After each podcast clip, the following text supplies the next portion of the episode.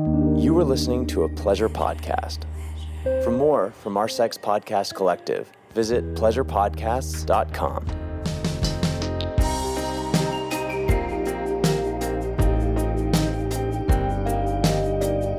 Welcome back to Private Parts Unknown, a podcast about love and sexuality around the world. I'm Courtney Kocak, and today we're talking about shibari. Yes, the form of Japanese rope bondage that I got to see up close and personal during our trip to Tokyo. I could not believe that I didn't hop in and participate. I guess I was too busy thinking about my happy ending massage. but anyway, it immediately got added to my bucket list, and I cannot wait to scratch it off. And today, I have an awesome guest to help us explore this topic. Hi, I'm Marika Leila, aka Gorgon, and I'm here on behalf of Shibari Study. So, Marika is going to tell us all about the history of Shibari, the benefits, her own personal journey, and how it's impacted her sexuality and her life as a whole, how consent works, why she started Shibari study, and more. The whole conversation is super interesting and super sexy. And if you want to see what this looks like, you can check out the photos on the Shibari study Instagram. It is at shibari.study privates, you are going to love this episode. So let's get into it. Start with what we call shibari today. And that is very simply tying each other up or ourselves up with rope. So it's a very general answer. It's very open because it's a practice that is very varied. It has as many approaches as people practicing it. So anything else I would add to this would be full of assumptions, and somebody out there practicing shibari would not recognize themselves. So shibari is tying ourselves or tying each other with rope. Obviously, the next point is that shibari is a Japanese word, right? So we need to also replace the practice into uh, its cultural and historical context. So a lot of the Japanese rope bondage or shibari, even if now it's been practiced by lots of people in lots of different ways all over the world, and it doesn't necessarily have much of its Japanese origins left in it. Uh, it's important to yeah to, to understand where it comes from, uh, and so it, it is a practice that comes from Japan that is now a highly mutated form of what it used to be. One important thing for me to say is that a very common myth or misconception around shibari is that it's an ancient Japanese art. Uh. It, really is not. It's a very modern practice. The earliest uh, depictions of shibari as we know it today are from the late 1800s, early 1900s. So this is pretty modern. And whatever origins it has in ancient Japanese warfare is as relevant to the practice as inquisition time methods of incarcerations are relevant to any other form of BDSM, right? So as soon as she said Japanese warfare, I was like, oh my God, I need to read more about this. so this is from The Guardian in an article entitled Shibari Pushing Boundaries in the Ancient Japanese Practice of Knot Tying. Shibari originated from Hojo Jutsu, a method of restraining captives and a form of torture before morphing again into the erotic bondage kinbaku in the late 19th and early 20th centuries. Kinbaku bi literally translates as the beauty of tight binding.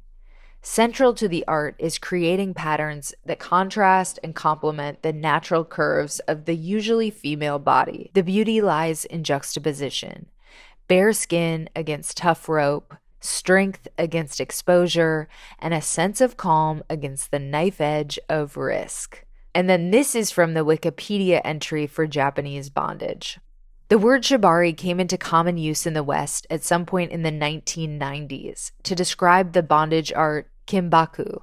Shibari is a Japanese word that broadly means binding or tying in most contexts, but is used in BDSM to refer to this style of decorative bondage. And so then how is it practiced currently cuz you you started shibari study, right? And I actually didn't realize that there were so many different forms and that you could do it to yourself like there's solo tying again if we go back to this very uh, broad definition rope on the body then obviously there are virtually an infinite amount of ways you can use that tool uh, and enjoy it and appropriate it right like to your own desires and your own needs and your own body and the context and so on and so forth so there's so many different styles because there are different influences from different masters and different, you know, rope professionals through the past uh, decades. So this has influenced different styles for sure, aesthetically, even philosophically. But the more mainstream and the more people are practicing shibari, and it has become increasingly popular over the last 10 or 20 years, but especially the last five, 10 years with social media and, and all of mm-hmm. that, people have really started to mix it up also with other things, right? So a lot of people are kind of combining shibari with mindfulness practices or body work or acrobatics, circus, dance, theater, photography, you know, all sorts of media, art, performances. And something that has become increasingly popular is also self-tying. And self tying can be something that people do because they simply don't have a partner available to tie them or, or to tie, but they still want to practice. So they start tying themselves up. Very often, it's also people who have a, an acrobatic practice or stage performance practice. A lot of circus performers, pole dancers, uh, aerials performers. There's an obvious connection, especially with the suspension aspect of the practice. And then there's also a lot of people who practice self tying really as a form of self care or self sensory experience, like a self massage, or even uh, in some cases in a very erotic way, kind of like rope masturbation. I love that. There's no limit to what we can do with this practice. So, obviously, self tying is something that has happened and, and happens a lot. So, Shibari is obviously a super cool way to practice BDSM. That's probably the initial draw for most people. But there are some less expected benefits of Shibari. First of all, I'm really glad that uh, you're not trying to gloss over the uh, BDSM or, or sexual aspect of the practice. But you're right that this is a more obvious angle, that this is kind of what people think of immediately when they th- think about rope bondage. But other benefits and other ways to use and approach this, the most common benefit that people report from practicing is often something very similar to meditation or mindfulness practices. There is really this sense of really connecting very deeply with yourself and with someone else, um, emotionally, physically, even spiritually sometimes. It's a practice that enhances everything, right? It enhances the sensations, the vulnerability, the desire for trust and understanding. Uh, you feel really seen when you're being tied, and you feel very attentive and empathetic when you're tying. Well, at least in my experience. So usually, this yeah, th- these kind of mindfulness benefits uh, are very common. Also, very calming. It helps people to focus. So I, for example, somebody with very very severe ADHD uh, I have a lot of anxieties. Uh, this is super relatable for a lot of us, right? yeah, like a lot of people with, with these types of neurodivergence find a lot of relief and catharsis in this practice because it gives you this almost kind of sacred space in which you focus all your energy, all your attention, and you stop worrying about other things and you become very, yeah, very focused. It's like tuning in mm-hmm. with yourself and with somebody else that you care for. So this can be extremely relieving and very healing, honestly, while it happens, but also afterwards. A lot of people that have, yeah, like anxiety or depression also have shared that it really helped them. I think this is due to the fact that it's a collaborative practice. And it's a collaborative practice not only in a, on an intellectual level and emotional level, but also on a physical level. So there's touch, there's sensations and this is something that for people that tend to feel very disconnected or even dissociated or a bit all over the place it really helps kind of coming back into the body It's like soothing just hearing you talk about it, honestly. so you do both, right? You're like a rigger and a bottom. Am I getting the terminology right? It's like any other thing with BDSM. Some people are switch. Can you kind of explain the different positions? Yeah, so for those uh, listening who have no idea what we're talking about, um, so basically with shibari or rope bondage in general, unless we're doing self tying, there's often two people involved. There can be more, but uh, the classic scenario is going to be two people, one person tying and one person being tied. The vocabulary around this is a little bit actually, it's not very really fixed uh, hmm. because. Mm different people with different approaches uh, and also different language, different cultures will prefer certain words over another one. But the common words for the person tying could be rigger. This is a very neutral term. I think it's very technical, like the person tying, so the rigger. Uh-huh. There's more power exchange involved. It could be top or rope top. And on the other side, it's the same. So if you want to keep it pretty neutral, people tend to use the term uh, rope model. This can be a little bit sensitive because people might sometimes feel like it's too close to the word for fashion model, and then it kind of implies a certain body type, uh. Uh, which can feel very exclusionary. But I find it to be the most neutral term, right? Like rope model. And if there's a bit more power exchange involved, uh, then you could call it a rope bottom or rope submissive. Some people use the term bunny, which I'm personally not a big fan of. I find a little bit, I don't know, bit degrading.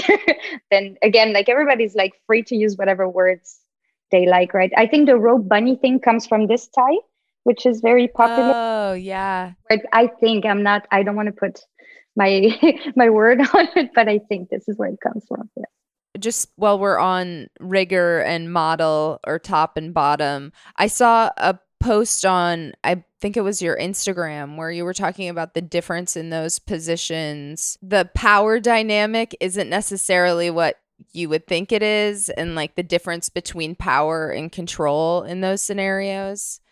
Can you explain that a little bit? okay.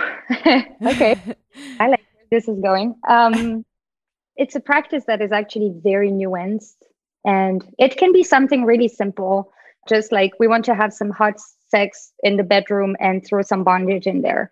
And this is completely valid and it's it's a perfect way to use this tool.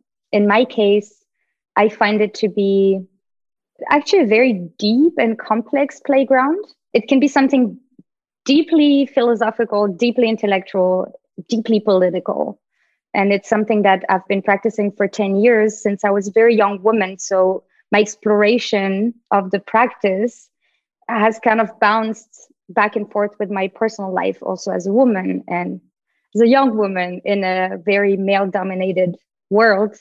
I mean the the rope world also not just the world world. So it has led me to a lot of thought processes and questioning that go way beyond it's hard to tidy up, you know. Mm-hmm. And one of these developments, I guess, is what you just talked about is un- realizing that, first of all, it doesn't always have to involve power exchange. It also doesn't always have to involve trust. I think this is something that I often hear people say, oh, Shibari is about trust. I mean, yeah, sure. If it does involve trust, that's amazing. And it should probably when possible, but it doesn't have to. And it often doesn't. Like sex doesn't always involve trust or vulnerability or power exchange, right? You can have a really satisfying, amazing one night stand with a stranger. There's no trust there. yeah. You don't know that person. So I think all these like big feelings, also these big words that we kind of like throw around so much that they lose their meaning. One of them that comes a lot in the context of bondage is power and power exchange. And it kind of stops meaning anything because we just kind of placate a very superficial understanding on this that the person tying has all the power and the person being tied has no power. And we just kind of slap that thing on the practice and go with it and I think anybody who's been practicing for enough time and with enough introspection and intentionality quickly realizes that this is not really true. It's not exactly true. And very often, people who do get into this practice because they want the experience of power exchange, because they're dominant or because they're submissive, and they do want to feel like I'm letting go of all the power, I'm feeling powerless, and it's part of their fantasy, right? They actually get very disappointed, I think, because you feel like, mm, okay, this is not real. Uh, and then it can get a little bit tricky or the other way around people who felt worried about this notion of power exchange find something completely different so this is the intro to what i'm about to say i'm trying to give a little bit of context because there's just so much lived experience that goes into this thought process but basically something that resonates more to me and it doesn't have to be true for everyone is that i think the person tying has a lot of control but very little power. And the person being tied has a lot of power and very little control. And this is a super interesting paradox, actually, of the experience, because what power really is, is the ability to start or end something, right? If you have the on off button, you have the ultimate power. And assuming that we're talking about consensual experiences of being restricted, the person being tied can always say, stop, we're done. You're untying mm-hmm. me. Uh, hopefully, we're also talking about uh, scenarios where people had negotiations before they tie. There's a framework. This is not real. It's not real that you can do whatever you want to me. It's not real that you're kidnapping me and torturing me, right? So the person being tied has all the power, literally. They will end when they want to end it. The other thing that gives people being tied a lot of power is that they have the knowledge that is the most important and knowledge is truly is power so maybe the person tying knows about the knots and the technique and the stuff and what is going on there right but they don't know how you feel they're only guessing. It's a guessing game.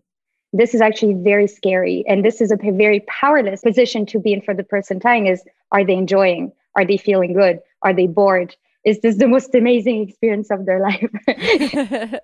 Are they feeling what i want them to feel? So person being tied knows everything that happens in their body, know how far they're from their limits, if they're having a great time or they're bored to death. And they know how close they are from telling you stop or done, or actually I'm feeling great, you can keep going. So lots of power, very little control because well, they're tied up. The person tying doesn't know what's going on in your body. Is just hoping you're not gonna say stop, hopefully. And so not very much power but a lot of control because they're tying you up right so and they're deciding what happens next to your body so this is a super weird paradox both physically and, and emotionally it's very strange and it's very interesting because i think what comes out of this hopefully that i find very an opportunity for incredible growth for yourself and within a partnership whether it's a romantic partnership or not is to start understanding that coming closer to this power exchange fantasy doesn't happen when the riggers or tops pretend that they have more power than they do and just kind of like i'm just going to act very confident and be rough and not ask for consent to make it look like power exchange is happening and bottoms kind of zone out and disconnect and go into this place of i'm out and you can do whatever you want to me which can be really dangerous. But instead when bottoms or models just develop more self awareness, really understand and fully inhabit this power and share it consciously, intentionally, and wisely with their tops, with their partners. There cannot be power exchange if there's no power to exchange, right? So, this is actually a very beautiful thing to understand and an incredibly empowering experience for the person being tied when this is happening consciously. And for the person tying, I find it a mind blowing experience to learn how to use your power with humility. This is one of the most incredible experience, I think. It's such a, a useful human skill. So using this control, applying this control to someone else's body and emotional landscape in a humble way and being fully aware and acknowledging the precarity of power of a dominant position, actually. And I think once all of this is either intuitive or intellectually phrased and acknowledged, it can be an incredibly empowering experience and an intellectually also very rich experience. We need to send you to the like G20 summit. Just tying up world leaders, having them tie each other up. Hey, privates! Boo, boo! Privates with penises, I'm talking to you. Our sponsor, Fleshlight, can help you reach new heights with your self pleasure. And that is because Fleshlight is the number one selling male sex toy in the world. And they don't just leave you hanging over there. At Fleshlight, you can explore sex toys with expert guides and advice, especially if you're a beginner or you're looking to level up. If you have been listening to the show for a while, you know how I feel about self pleasure, and it is very, very good. And I definitely endorse using sex toys. I have a lot of fun with sex toys myself. So, with the Fleshlight Girls series, you can embrace your wildest porn star fantasies with a different porn actress every night. What? With the variety of models, sensations, and intensities, you can live out limitless fantasies. And you can automate your fantasies with the universal launch that fits most Fleshlight products. With its innovative touch control system, just set the controls, sit back, and enjoy. And you have pleasure right in your hands. Your pleasure is in your complete control. And as the ultimate male pleasure device on the market, it's as versatile as you are anatomical, stamina building, vibrating, or made for couples, you name it.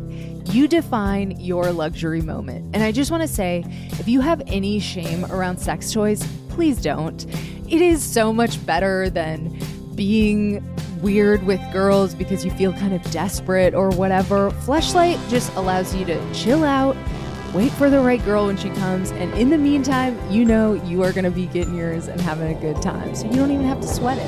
And right now, Fleshlight is offering Private Parts Unknown listeners 10% off your order with our code PRIVATE10. So you just go to ppupod.com. That's the website, ppupod.com. You click Fleshlight and you use the promo code PRIVATE10 to get 10% off your delicious new device. Again, that is ppupod.com and enter code PRIVATE10 and it really helps support the show. It helps support yourself and your own sex drive. So go ahead and use the link in the episode description. We can all be horny together. We can keep this podcast going. So get yourself a flashlight and get yourself off.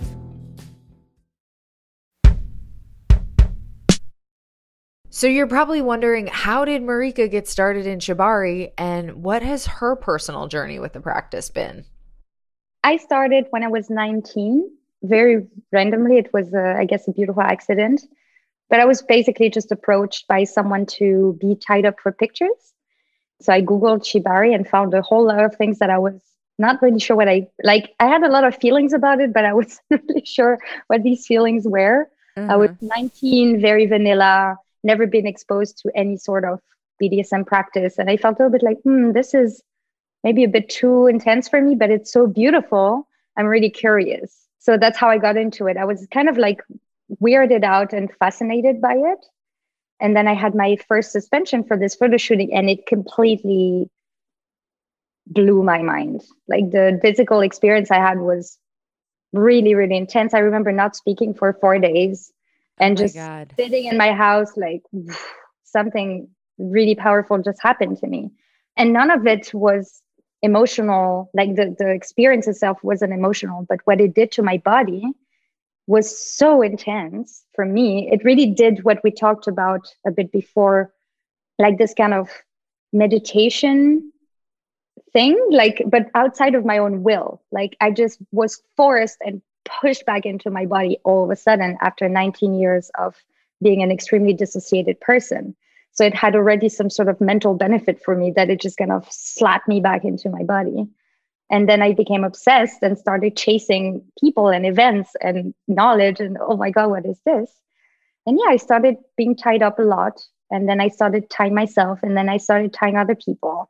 And I was lucky enough to be at the right place at the right time a lot and meeting a lot of amazing people. And then I started uh, performing with really big names and then becoming more and more exposed.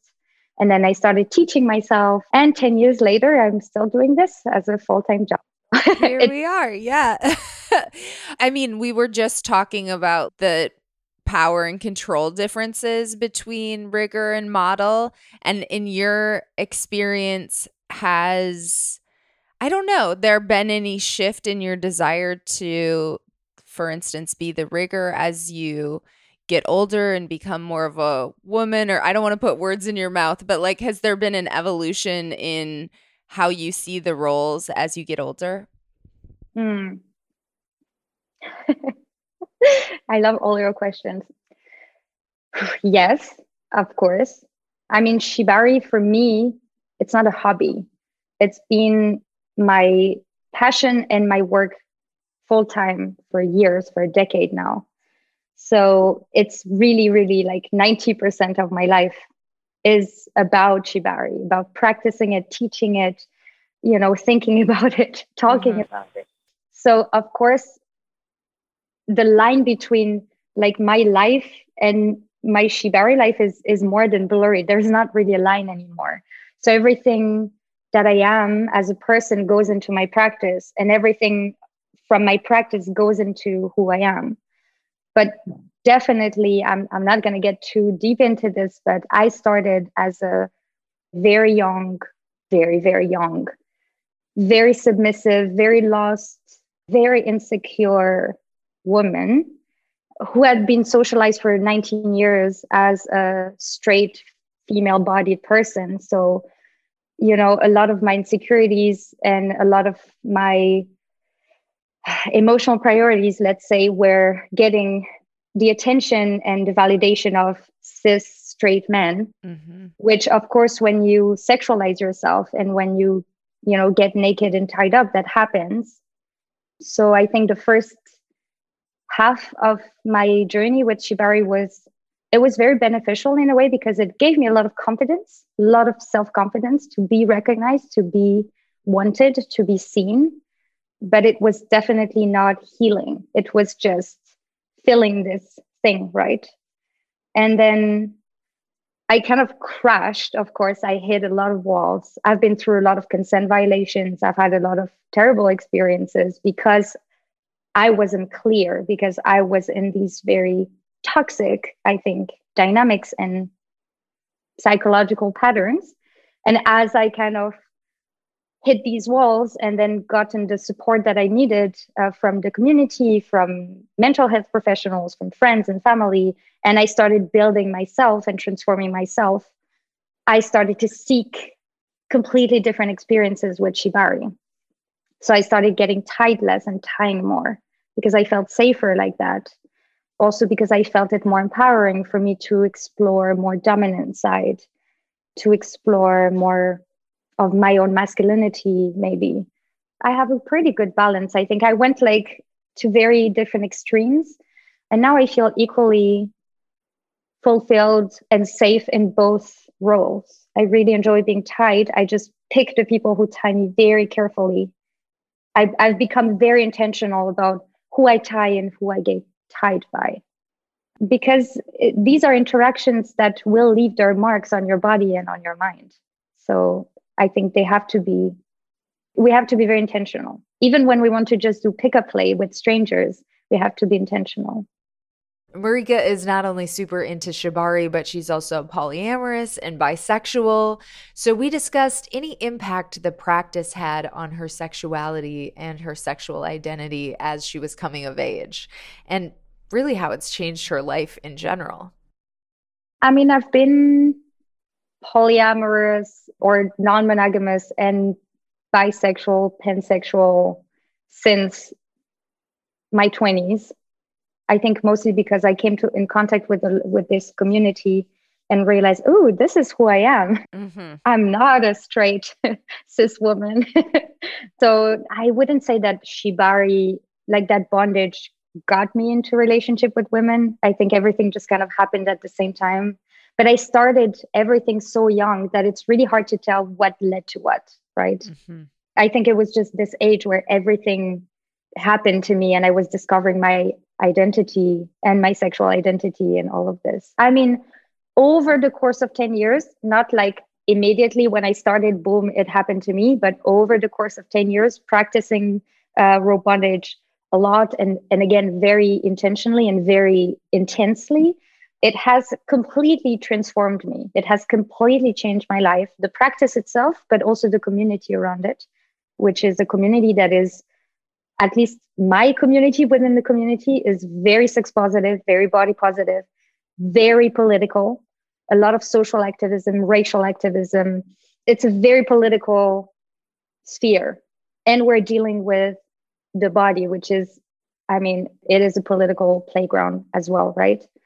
Or object. Vessel, yeah. So it has completely transformed every aspect of me my gender identity, my sexual identity, my social identity, my body, my relationship to my body. It, it, it has changed everything for me. You know, you mentioned your first time, your body was just like, you were basically like high on it for four days. Yeah. How do you approach body care, aftercare, and yeah, making sure you like, I don't know, my terms are probably way off, come down from the experience? this is very much up to every different person. I think it's definitely something that should be thought of and communicated before you get tied up by somebody or before you tie yourself up, discussing what type of aftercare you're going to need. So some people really like to be cuddled with and have like a warm blanket and something to snack or something to drink, and they're to want to talk about it. Uh, maybe some other people just want to be you know, to lay down and just have you pet their head and that's it, not talk to them. Uh, some people are to want to be alone.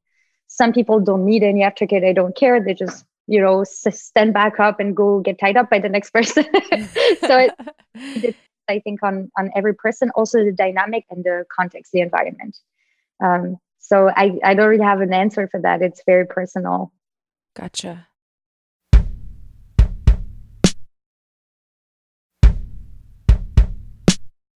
Uh, we talked about this a little bit, but in terms of like how you approach consent in Shibari, and it seems like it's very important, maybe even more important than, you know, in just regular vanilla sex. But how do you make sure everyone is on the same page? And is it like a safe word kind of situation? This is a very, very delicate topic, um, which I'm, I'm really glad you're bringing up. But I just want anybody who's listening to understand that whatever I'm going to say now in a few minutes does not cover it, cannot cover it. Consent is at the core of everything we do with any sort of BDSM practice, including rope bondage, because that's what makes the difference between abuse and BDSM. If there is no explicit free consent, it is not BDSM, it is abuse. So it's a very delicate topic because it's much more complicated than just yes no. It can be very hard for someone to say no. You might say yes under pressure or with a lot of coercion involved. So it, it's quite delicate. I think how to make sure there can be safe words for some people that works really well like the kind of traffic light system you know red orange green. Red mm-hmm. meaning stop. Right now everything has to stop. Orange is kind of like slow down, and green, like we're good, keep going. This can also not really work for some people because either because they zone out when they get tied up or because they might feel like once they're in in the situation they they're not really able to communicate so well there are just a lot of factors that can come in, into play it, it's actually impossible for me to, to answer this question just like that there's just so much going on uh, I think it's really important to just research this if you want to get into any sort of BDSM. Really, really actively research consent. Also, try to understand what your partner's consent culture is and what their view on consent is. Also, try to to educate yourself and again check your partner's education on also risk awareness for example like their risk profile what are the risks they're willing to engage with are they more of an SSC person, safe, set, and consensual, or more of a RAC person, risk aware, consensual kink? These are very different views. On our website, for example, we have a written section on consent and negotiation. I kind of like to have this written down because then people can reread it. They can go mm-hmm. get back to it. They can use it when they're talking with their partner, like check it together. So that is on a Shibari study, which we haven't talked about yet.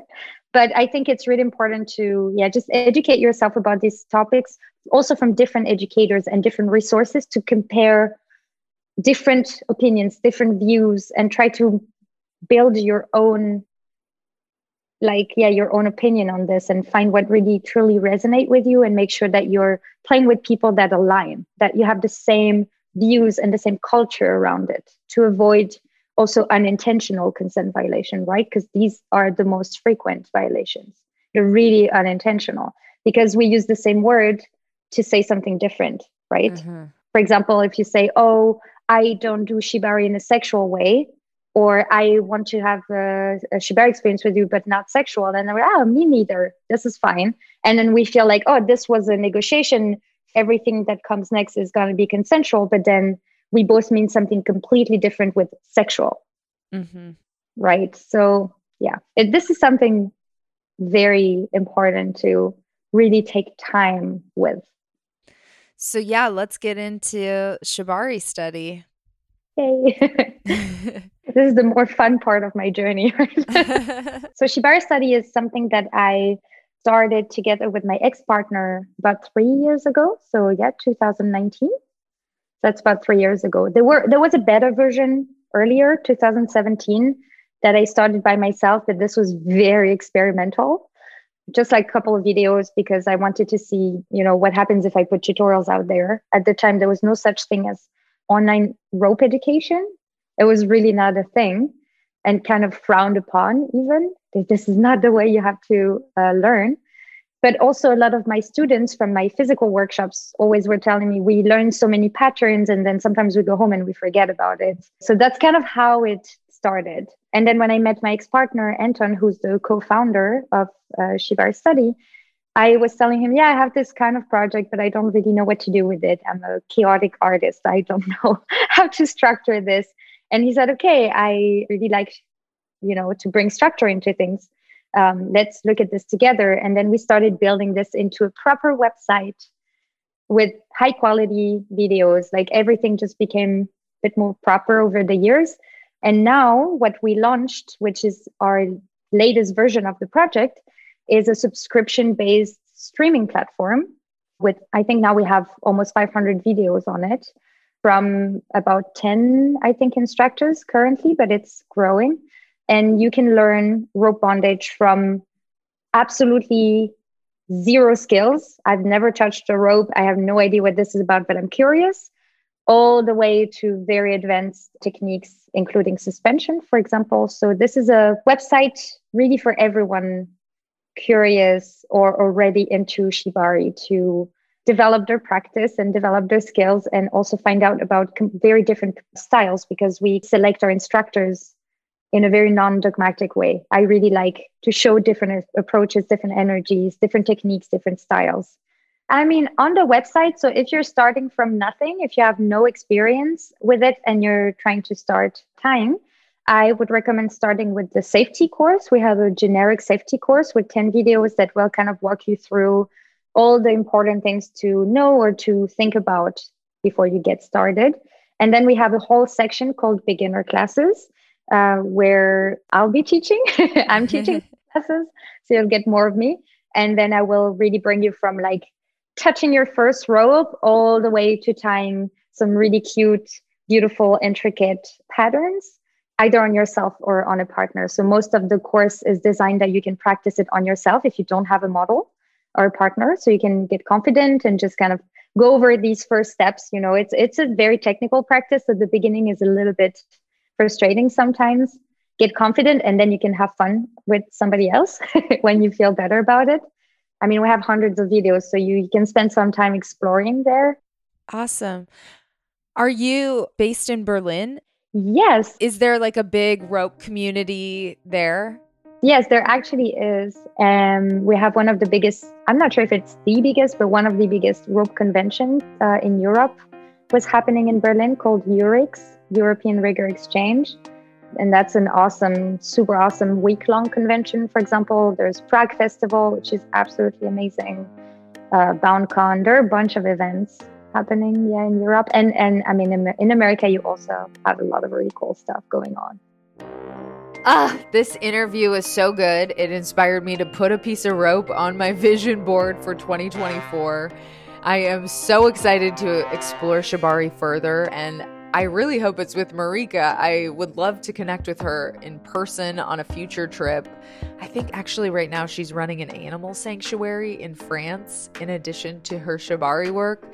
And of course, Shibari Study is still doing great. So you can follow them on Instagram at shibari.study. And the website is shibaristudy.com. And a big thanks to Marika for showing us the ropes today. Badum ching. and thank you for tuning into this episode of Private Parts Unknown. Stay tuned right here because I have got another sexy episode coming your way next week. For the latest episodes, look down and make sure you're following us on your favorite podcast player now. To stay in touch between episodes, follow me at Courtney Kocak, that is K O C A K, on Instagram and Twitter. And follow the show at Private Parts Unknown on Instagram and at Private Parts Un on Twitter. And hey, privates, I am shamelessly trying to hit the top 1% on OnlyFans always and forever. So if you are interested in a Playboy style peek behind the podcast, you can subscribe to my OnlyFans account. It is onlyfans.com slash Coco Peep Show. It is a very horny way to help support the show. So if you are interested, join me on OnlyFans. It is onlyfans.com slash Coco Peep Show. And of course, subscribe to our newsletter. It's privatepartsunknown.substack.com, and there is a link in the episode description. And subscribe to the Private Parts Unknown YouTube channel. There is a video up of Marika, and there are a bunch of other episodes up on the channel and i'm going to drop another marika episode. So that is youtube.com slash private parts unknown. That is youtube.com slash private parts unknown. And check out my other podcasts for more of my audio creations. I have the bleeders about book writing and publishing and podcast bestie which is a best friend to podcasters trying to grow and monetize their shows. And shout out to amy raasch for the bomb ass theme music for more info about amy and her music check out amyraasch.com. That's Amy, R A A S C H.com. This episode was mixed by my beloved audio guy, Michael Castaneda of Plastic Audio. And after enjoying this content, could we ask you for a quick favor? Just go to ratethispodcast.com slash private and give us a five-star rating and review. We currently have some rating and review goals. We are trying to get to 280 on Apple Podcasts, and we would love a new fresh review to read on the air. And we are currently at 278. So if two of you could give us a rating and review on Apple Podcasts, that would be amazing. And we are trying to get to 140 on Spotify, and we are currently at 136. So we would so appreciate it if you could help us out. If you're listening on Spotify, you just go to the upper left hand corner of our page, click the star button, and then click all five stars. And you can rate and review the podcast no matter where you are listening just by going to ratethispodcast.com slash private and leaving a five star rating and review. And there is one more way you can help support the show. We are now on the Fountain app. So if you are listening on a V4V platform and you get value from this show, you can support us by sending a boostagram or sending some sats for streaming. You can even send a comment along with your boost. And I have to say, those are my favorite messages to get because they come with a little bit of money. Thank you so much for sticking with me until the end. Until next time. Stay curious and keep exploring. Love you, privates.